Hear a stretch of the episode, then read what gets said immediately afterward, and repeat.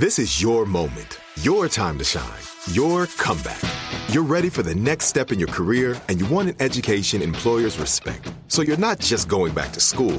You're coming back with Purdue Global. Backed by Purdue University, one of the nation's most respected public universities, Purdue Global is built for people who bring their life experience into the online classroom. Purdue Global, Purdue's online university for working adults. Start your comeback today at purdue global dot e d u. Our world is full of the unexplainable. And if history is an open book, all of these amazing tales are right there on display, just waiting for us to explore. Welcome to the Cabinet of Curiosities.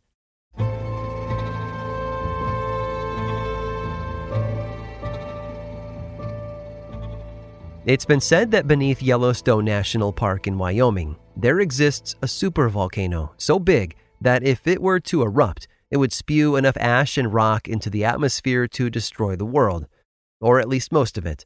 We have nothing to worry about, though, as such an event wouldn't occur for another few thousand years.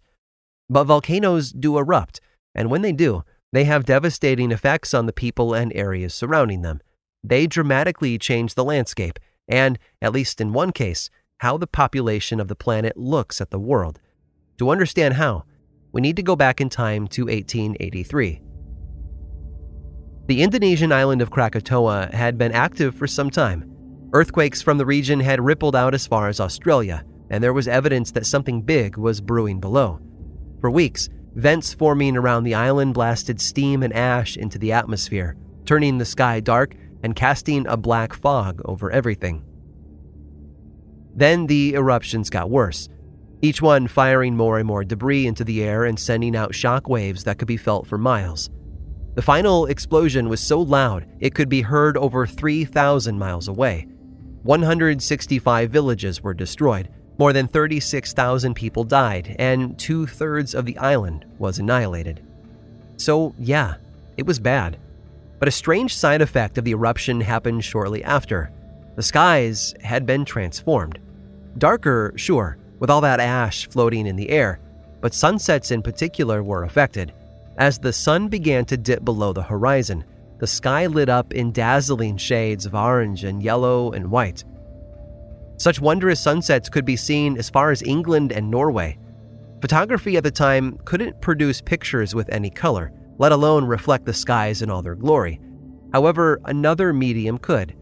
Artists were so captivated by the colors overhead, they took to painting the sunsets more vibrant than any photo could ever exhibit. William Ascroft painted and sketched dozens of scenes of the blazing skies over the Thames in Chelsea.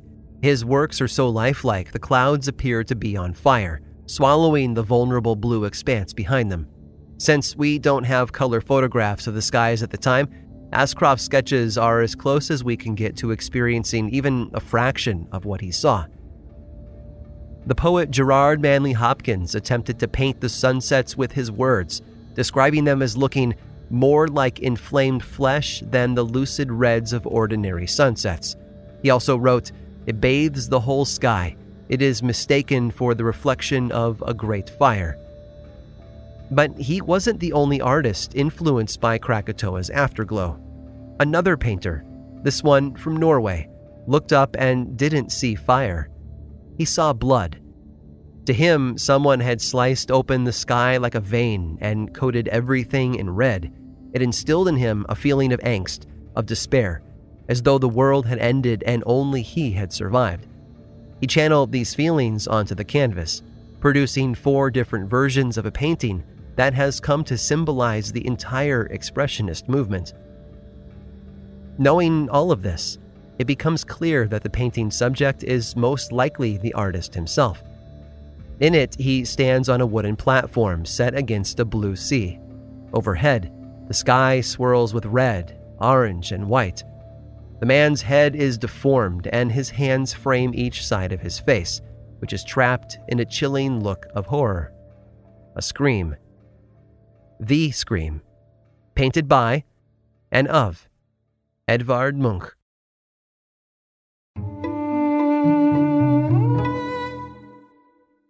This is it. your moment. This is your time to make your comeback with Purdue Global. When you come back with a Purdue Global degree, you create opportunity for yourself, your family, and your future. It's a degree you can be proud of, a degree that employers will trust and respect.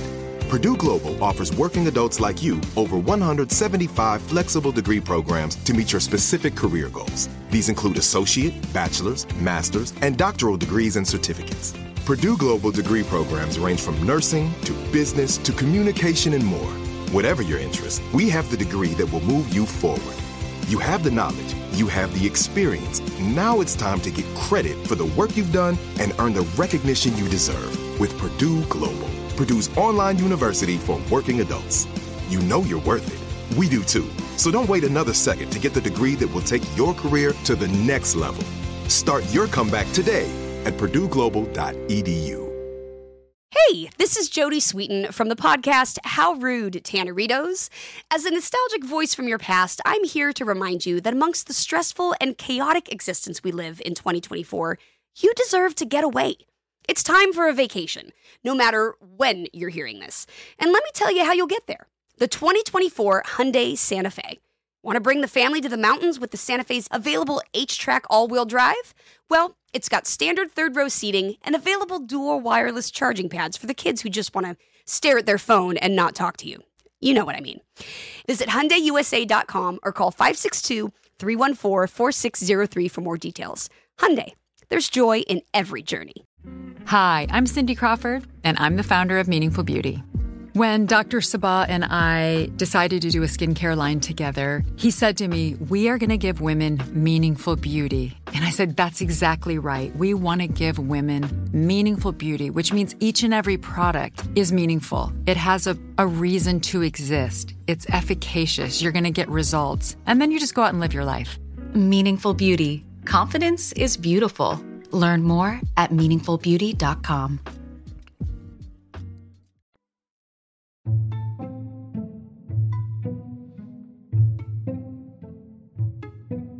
Since the country's founding, the United States flag design has followed a fairly standard formula each time a new state has been added. The thirteen original colonies are represented by the seven red and six white stripes, while the current states themselves are represented by white stars against a field of blue in the upper left corner. Some things change from flag to flag. For example, when Oregon became a state in eighteen fifty-nine, several different versions of the flag existed at the same time. One where the thirty-three separate stars were arranged in the shape of one big star, while another flag chose a diamond shape for them instead. But the blue background and the thirteen stripes remain the same no matter what. But despite calls for change to the status quo, it seems people still love and admire the flag's simple yet iconic design. However, things were a bit different almost sixty years ago. After Alaska and Hawaii were admitted as states in nineteen fifty-nine and nineteen sixty, respectively, it had been decided that such a drastic change to the country required an equally drastic change to its flag. To that end, a government employee named Stanley Pratt solicited ideas for new flag designs from a group of Ohio residents. Within a week, he had flags of all shapes and sizes on his desk and had one of the toughest jobs of his career ahead of him, judging every single submission. He wrote back to each entrant, explaining his decision. Almost everyone took it well, except for one. Robert Heft felt he had put a lot of work into his flag. He didn't just draw it on a piece of paper. He spent twelve and a half hours sewing a full-size version for Mister Pratt. He kept the thirteen stripes of red and white, as well as the blue rectangle in the top left corner. The stars he arranged in a kind of grid pattern, the lines of five and six stars alternating until they numbered fifty. Mister Pratt's comments weren't entirely wrong. He felt Heft's flag lacked originality, which it did, but Heft felt that he had something special, something fit for a country, so he did what any self-respecting flag designer would do. He wrote his congressperson. Ohio Congressman Walter Moeller hoisted Robert's flag all the way up to the United States Congress for a vote. It didn't take much for him to convince his fellow congressmen of the flag's importance. They voted in favor of its design, and it was formally accepted as the new symbol of the United States on July fourth, nineteen sixty. Yeah, Independence Day. Poetic, right? However, the story doesn't end there. In fact, it wasn't even the whole story. You see, I haven't been completely honest with you about the flag's provenance. You might be asking why a government official went to Ohio to source a new design rather than open up the opportunity nationwide. And it's true that Robert Heft designed the flag, but he didn't do it as part of a contest. And Stanley Pratt technically did work for the government, but not for any federal agency. The flag had been part of a class project. Pratt had been a high school teacher, and Robert Heft his student. Robert ended up getting a B- on his project. Disappointed in his grade, he asked his teacher if there was anything he could do. After all, he'd spent an entire day stitching it together. It had to be worth more than a B-. So Mister Pratt gave him a seemingly impossible task.